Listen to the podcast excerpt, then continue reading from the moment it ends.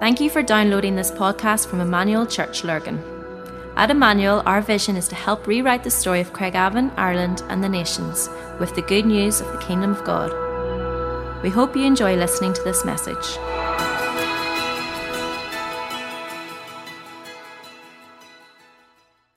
So good. Over the last three Sundays um, in Emmanuel here in Lurgan, we've been doing the looking at the Advent story from um, Zachariah and Elizabeth to Mary and Joseph to Jesus, and so they've just condensed it all in um, that short time. What a story! What an incredible story!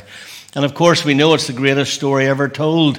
Um, a story that would affect all mankind, from princes to paupers, from man to woman, from young to old. None would be exempt from this story. Not even if you want to be exempt, you can't be exempt from the gospel story. Because God so loved the world, and you can't do anything about that. You can, um, you can reject it, you can do whatever you want around it, but you can't uh, do away with the fact that God loves you. So, what a story. And John writes in his gospel in the first chapter, and he talks about Jesus coming to earth. He says in verse 11 of chapter 1 that he came unto his own. It's a very powerful statement that Jesus actually came to planet Earth. And I call that the greatest moment. It's the greatest moment that ever happened in human history. The moment that um, Jesus Christ came to earth. And John tells us this that he, Jesus, came to his own people. And there's been many great moments in history, and even our last hundred years and beyond, there's been many great moments. We know that um, flight studies took place um, a long, long time ago, but it was in 1903 that the Wright brothers finally pulled everything together and created the um, Kitty Hawk, not just um, created it, but flew it. Um, and so flight travel was born. That was a great moment. It was a good moment. Um, it has long been known that the ancient Egyptians could um, would have a practice of applying moldy bread to infected wounds. Um, but it wasn't until 1928 that um, the true, the first true antibiotic was discovered by Alexander Fleming at St Mary's Hospital in London. That was a great moment. Many lives have been saved because of that um, invention. And it was around 1804 that the railway systems was invented, and it was just some 25 years after that that the steam engine um, invented by Robert Stevenson, which was known as Stevenson's rocket, that um, and he was the, the, the grandfather of Robert Louis Stevenson, and rail travel was born. That was a great moment. The famous saying, um, one small step for man, one giant leap for mankind was made famous on the 20th of July 1969 when Neil Armstrong became the first human to step on the moon. And this was a great moment. I had the privilege of meeting um, Neil Armstrong many, many years ago, um, not on the moon, by the way, but here in Belfast at one stage. And he was the guy that um, went up into space and God spoke to him in a, that he could look out the little window of the space shuttle and obliterate the world, obliterate the earth with his thumb. And he realized just how insignificant mankind really was. And so this was a, these were all great moments, but the greatest moment by far was when the fullness of time was come and God sent forth his son, Jesus, born of a woman. Incredible, isn't it?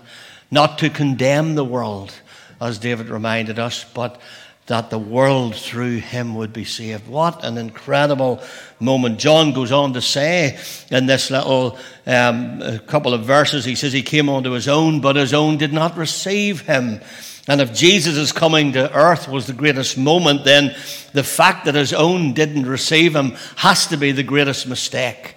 The greatest mistake in life is not a missed job. It's not a, a failed exam. It's not a wrong relationship, however bad those things may be. The greatest mistake is to reject the claims of a God who loves you so much that he sent his son via the story that we've just watched um, tonight and who reject that and to walk away from that is the greatest mistake that you could ever make. And uh, John continues and he says he came unto his own, but his own did not receive him. Will you hear what he says? He says, But to all who did receive him, who believe in his name, he gave the right to become the sons and daughters, the children of God. That is pretty incredible. And so, if his coming to earth was the greatest moment, if the people rejecting him was the greatest mistake, then receiving him and believing him in him and becoming his son or his daughter has to be the greatest move, the greatest miracle, and the greatest membership all rolled into one. It's the most beautiful thing. Um, John, this same John, would later write in his little epistle in 1 John 3 1, and he would say, Behold, what manner of love the Father hath bestowed upon us that we should become the children of God. And then he adds this little bit I love. He says, And so we are. That's exactly what we are.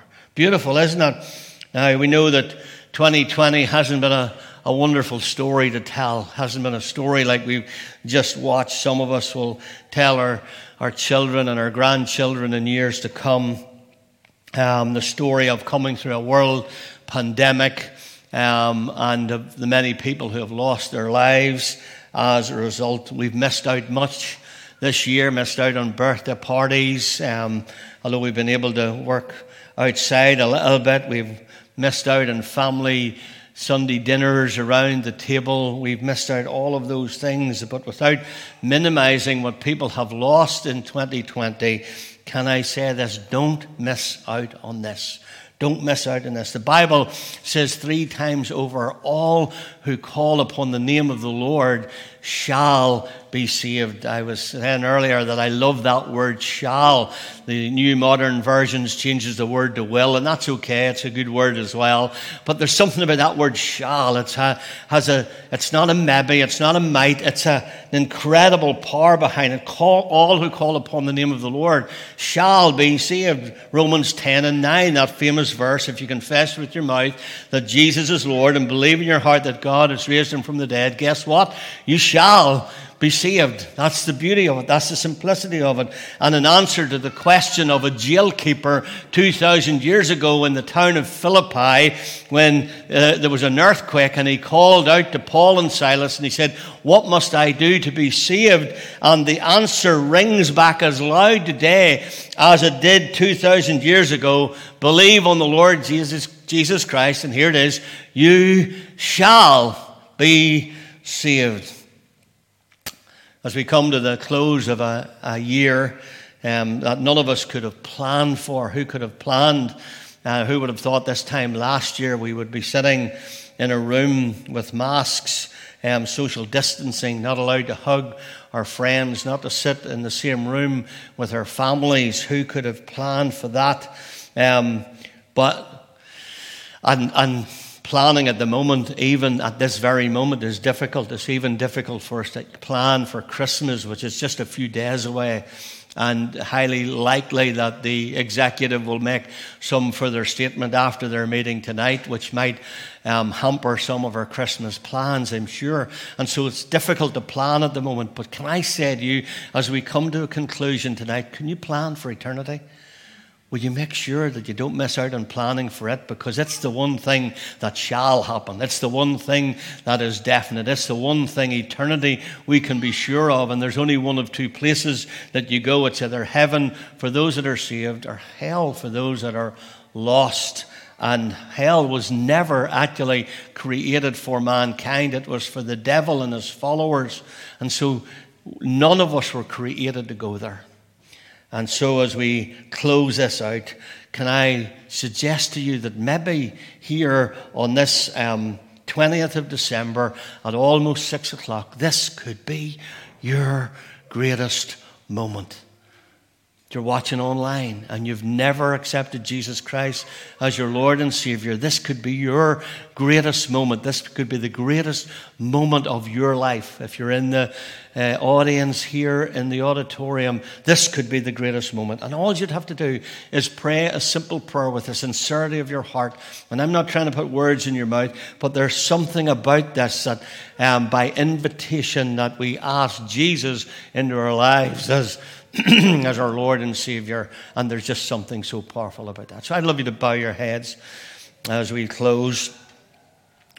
The guys are going to come up and lead us um, in our final song, Joy to the World. This song is a powerful song. I'm going to talk about this song on Christmas morning.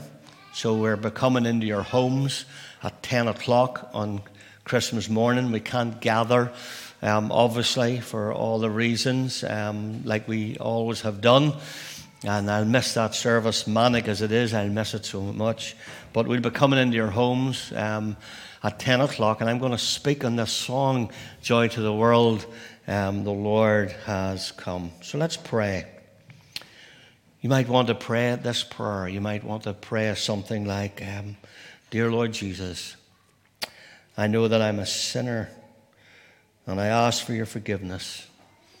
I believe you died for my sins and rose from the dead. I turn and repent of my sin and invite you to come into my heart and life. I want to trust you and follow you as my Lord and Savior. Amen.